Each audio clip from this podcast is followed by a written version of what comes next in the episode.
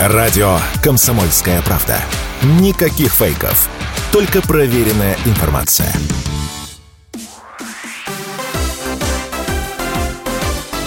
Новости спорта.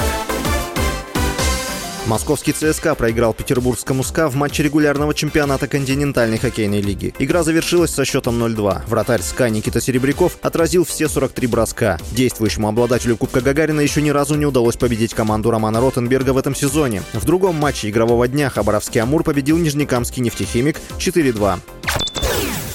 Российский нападающий Питтсбург Пингвинс Евгений Малкин забросил 483-ю и 484-ю шайбы в регулярных чемпионатах Национальной хоккейной лиги. Он обогнал по этому показателю Сергея Федорова и занял второе место в списке лучших снайперов из России в истории НХЛ. Хоккеист уступает только Александру Овечкину, который забросил 828 шайб.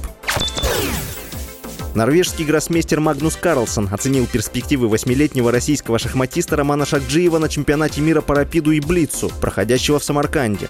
Спортсмен заявил, что россиянин играл на очень высоком уровне и по-взрослому. В первый день Шакджиев выиграл у 28-летнего представителя Узбекистана Жахангира Вахидова. На следующий день россиянин победил 25-летнего гроссмейстера из Норвегии Юхана Себастьяна Кристиансона.